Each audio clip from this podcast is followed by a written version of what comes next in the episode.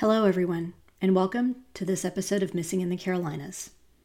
Today, I'd like to feature an interview with North Carolina author Stacy Hawks. Her book, Dividing Ridge The Unsolved Murder of Elva Brannock, is a cross between true crime and historical fiction. Here's the synopsis Dividing Ridge is based on a true story of an unsolved crime that took place along the Blue Ridge Parkway in Alleghany, North Carolina in 1937. After a young woman goes missing on her way to school, a community is left on edge. With news spreading quickly of her disappearance and gossip swirling, it is up to local law enforcement to restore a sense of safety and one determined sheriff to bring justice to her family. There are a number of missing persons cases right here in the Carolinas, and some have received more media attention than others. These are the stories that tug at our heartstrings, make us pray it never happens to anyone in our families, and wonder if there is still any way to find closure for these missing persons and their loved ones. I'm Renee Robertson. Please join me for Missing in the Carolinas. Hello, everyone, and thanks for joining us today. I'd like to welcome author Stacy Hawks. Stacy is a resident of Alleghany County, North Carolina, located in the Blue Ridge Mountains.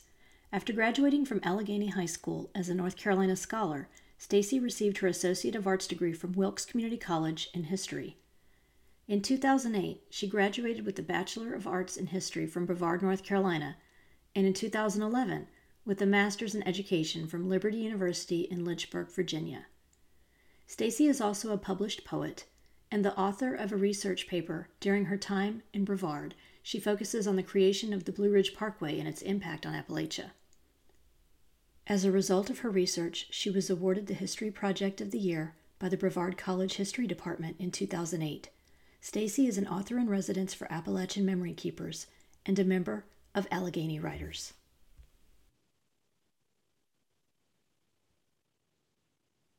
Hi, Stacy. How are you doing? Good. Thank you for having me. Thank you for joining us today. I'm so excited for our listeners to learn about your book and your research process. Um, if it's okay, I just want to dive right in. Okay, go ahead. So, the first question I had was How did you first learn about the unsolved murder of Elva Brannock? Well, I was in high school and my grandmother was showing me her scrapbook that she kept, and she kept a lot of different things in this scrapbook over the years articles, newspaper clippings, that sort of thing. And this article just sort of stood out to me, and she was kind of explaining to me the story and what had happened. And apparently, no one had picked up the case since 1981 in the newspapers. And so then when I graduated college and I came back home, I had somehow ended up with this scrapbook in my collection and was going back through, and there's that story again. And I just thought, hey, you know, this would make a great research project, basically, and just to see what did happen. Exactly. Can you give us a little bit of background on Elva and her family? Sure. So Elva Brannock was 17 years old and had been described as a local by the local and even national newspapers as a tall brunette beauty. Uh, she was um, there's a photo of Elva in the book, and you'll you'll see it. I mean, she was a very beautiful young woman. Um, she was the daughter of a farmer, and there were lots of farms in Alleghany during that time. Her mother was a stay-at-home caretaker for the children, of which Elva was their eighth, so she was like their last child. Her older sister Nora Brannock married and moved to Grayson County, per the article written by Terry Martin of the Winston-Salem Journal in 1981. And her sister's her sister's murder really impacted her life. But Ethel was also really close to um, Elva, and she's featured in the photo that everyone sees in the book. And actually, she ended up fostering 27 children over the years with her husband. So it's oh, really wow. interesting to dive into the family history and their genealogy too. I did want to segue into that for a second since you mentioned it. So you work as a genealogist, right? Yes, I'm a people hunter, is what I say. oh, that's so fascinating. Um, but I guess it can probably uh, send you down some rabbit holes unnecessarily. Yeah. it certainly can. It can be addicting, and you can find something you say, "Oh, look at this! This is so neat," and it'll lead you down some crazy path. And the next thing you know, you've built out a whole other section of the tree. Um, but yeah, it's always fun to dive into stuff like that, and being able to incorporate the genealogy work with the history work and the research is really important too. I think it is. Um, yeah, and that's what I wanted to ask you about next was what was the research process like for this book? It was very similar to researching the paper that I did at Brevard College, where I talked about the New Deal and the impact the Civilian Conservation Corps or the CCC had on rural Appalachia. So I started with what I knew and the books that I was already familiar with and had worked my way um, up to some other primary documents like birth certificates, death certificates, collecting names and information to reach out to people for interviews. There is an interview in the book it required a lot of nights, weekends, holidays, spare moments. You know, just anytime I had it all, I was thinking about this book or writing about this book or doing up little sketches for it. Our local newspaper has been great about preserving our newspapers too from 1920 forward and their archives. So I spent a lot of time there. I'm sure they were wondering, like, what are you doing coming in on weekends and and on holidays and things like that just any time off i had i was either there at the registered deeds office or our courthouse yeah, I have lived in North Carolina since 1988, I believe, and I I have never learned about this history of the Blue Ridge Parkway.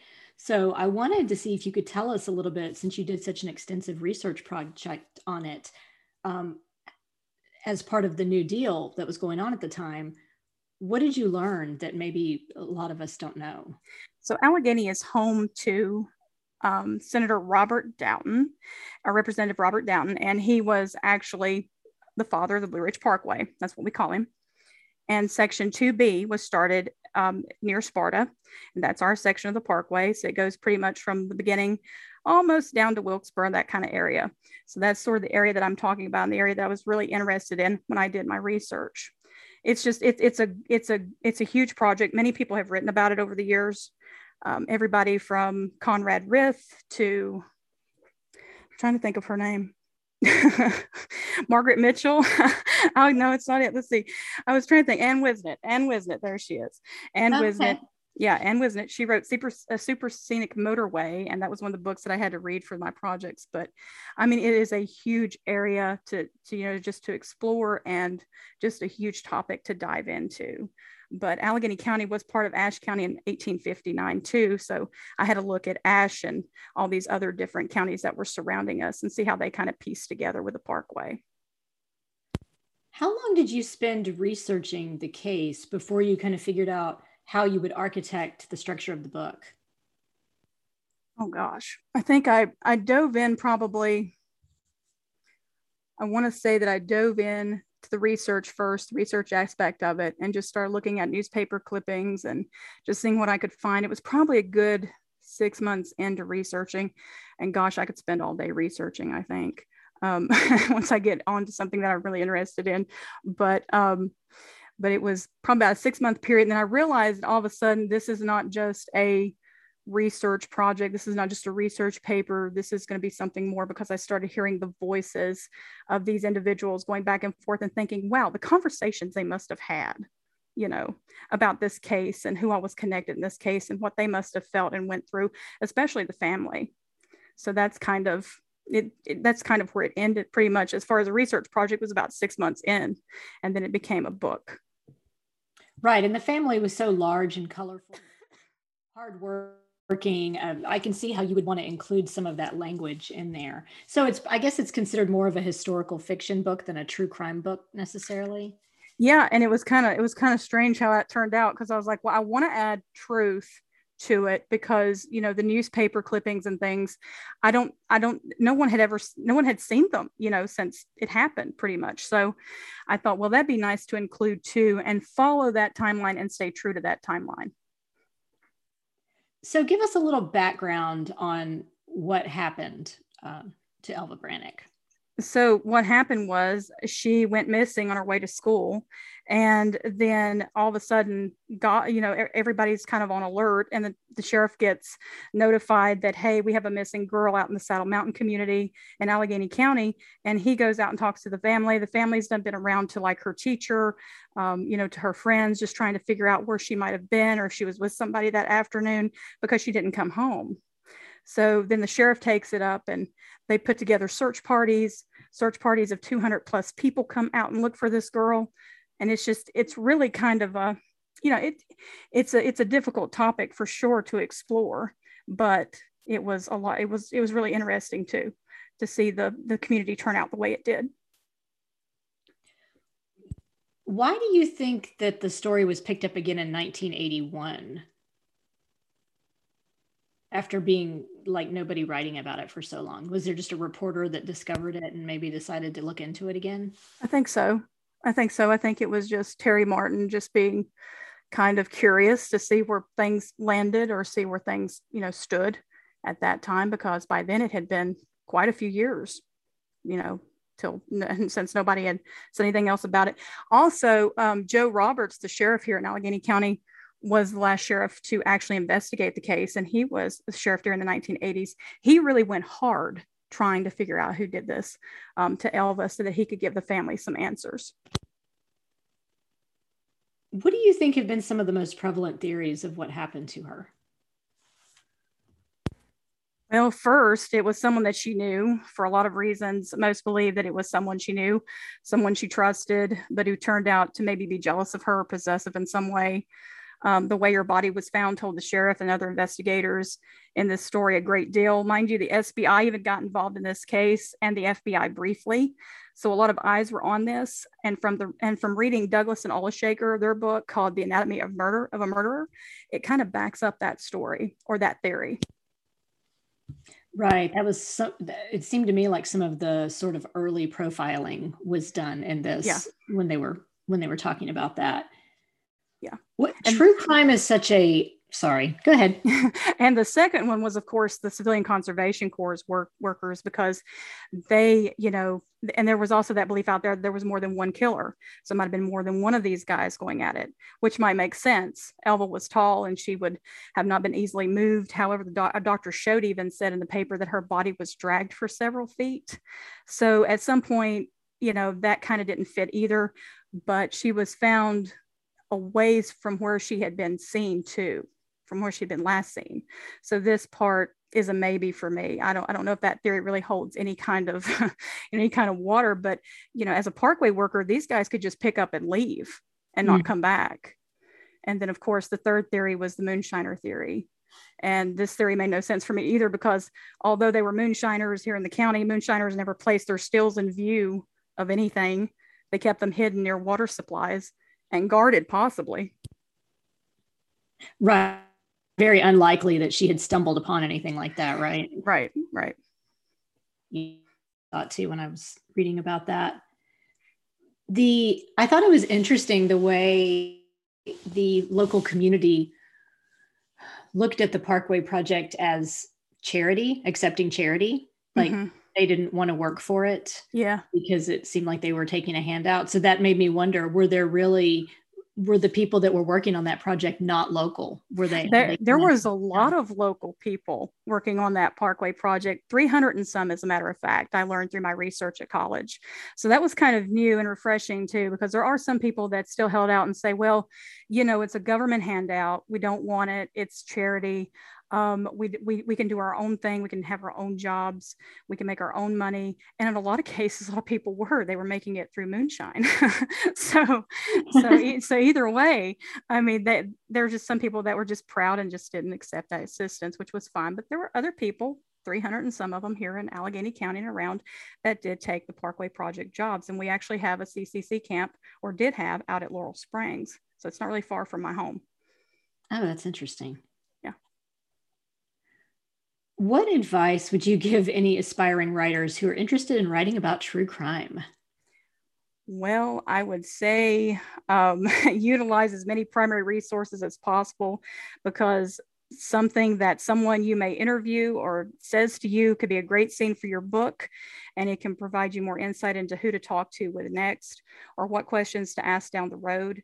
Vital records understanding the dynamics of those involved in the story is key right down to their family history and I would say that, you know, newspapers are also a must. You know, don't discount your local newspaper. Don't discount your the newspapers around the country, especially. I mean, I use newspapers.com as a historian. I love that thing. But mm-hmm. in many in many cases, um, you know, you, you might even have to use those newspaper clippings. And if you do, just be aware of the copyright and just be mindful of copyright laws. Oh, you mean like if you're printing images of them? Yes, yes, yeah. You definitely sometimes you have to look at that because you may end up owing that newspaper or the AP, the Associated Press, for those uh, comments or those little citations and things that you put in your book. Oh, that's a good point. I didn't think about that. So, speaking of true crime, are there any other cold cases in the state of North Carolina that have piqued your interest over the years? I think the lost colony will haunt every North Carolinian and historian until it's officially solved.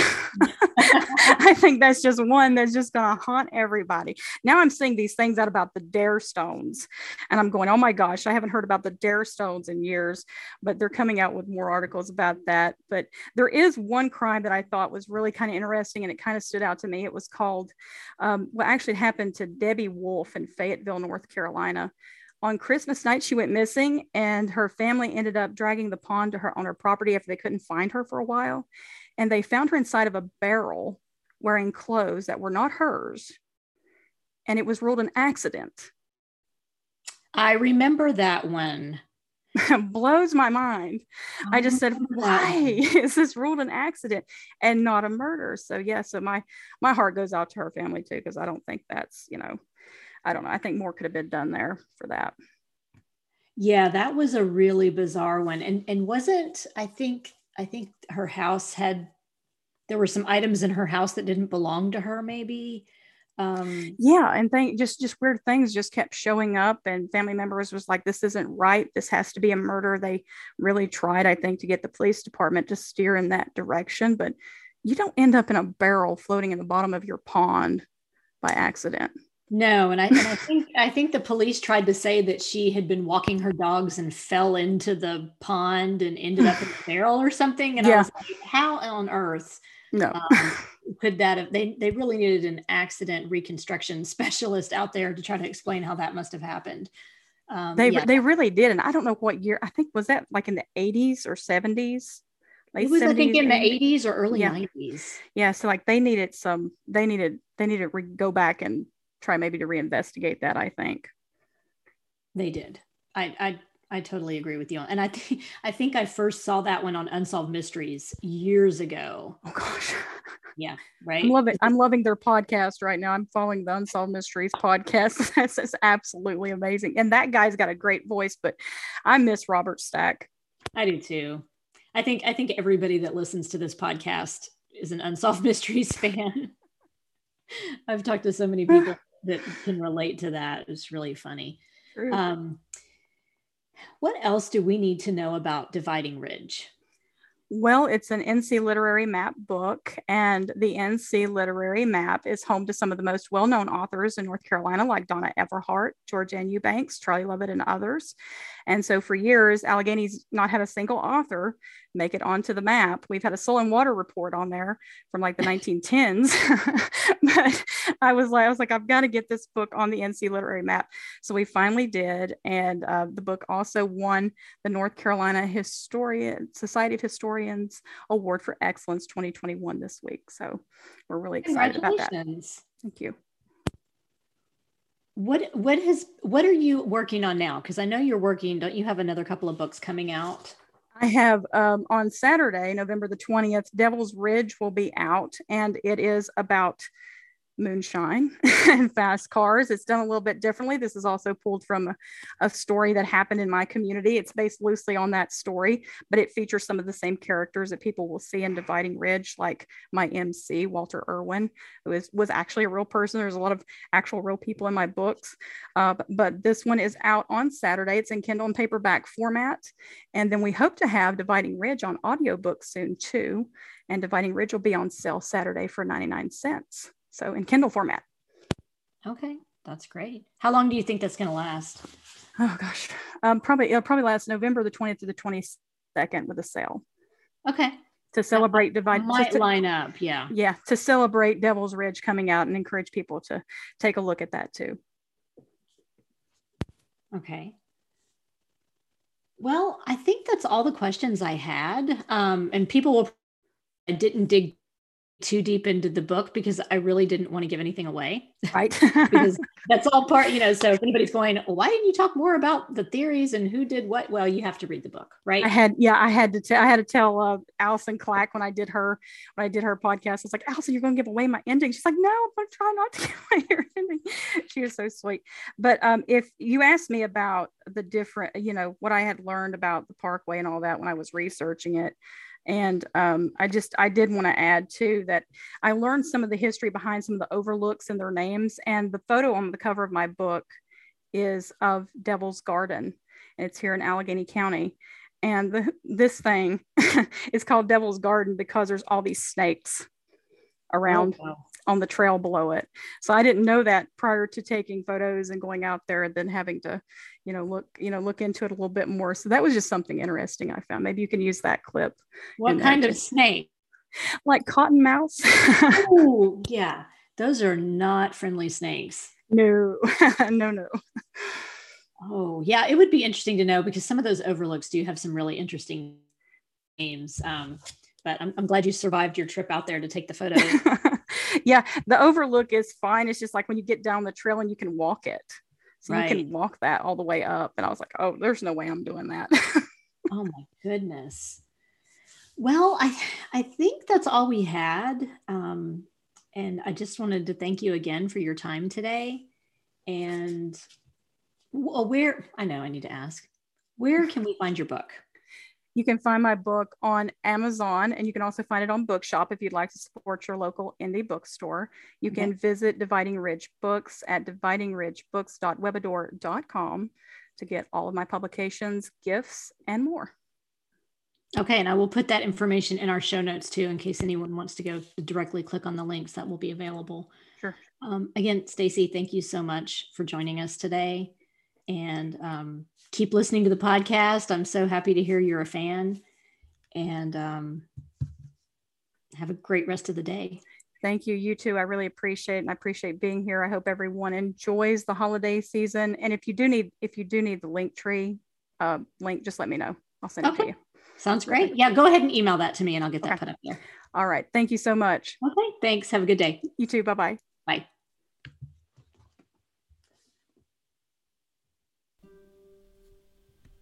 This brings us to the conclusion of this episode of Missing in the Carolinas. Be sure to subscribe or follow the show wherever you listen to your podcasts so you'll be the first to know when new episodes are available. If you enjoyed this episode, please do me a favor and give it a five star rating wherever you listen to your podcasts. We're also now on Instagram, Facebook, and YouTube, so please like our pages and get started on a discussion of the missing people profiled on the show. Do you know of a missing persons case in North or South Carolina that you think should be covered? Email me at missinginthecarolinas at gmail.com with any details you can share. Cover art for this podcast was designed by Macintosh Multimedia. All episodes are researched and written by me, Renee Robertson, with sound editing provided by Mia Robertson. Thanks so much for listening.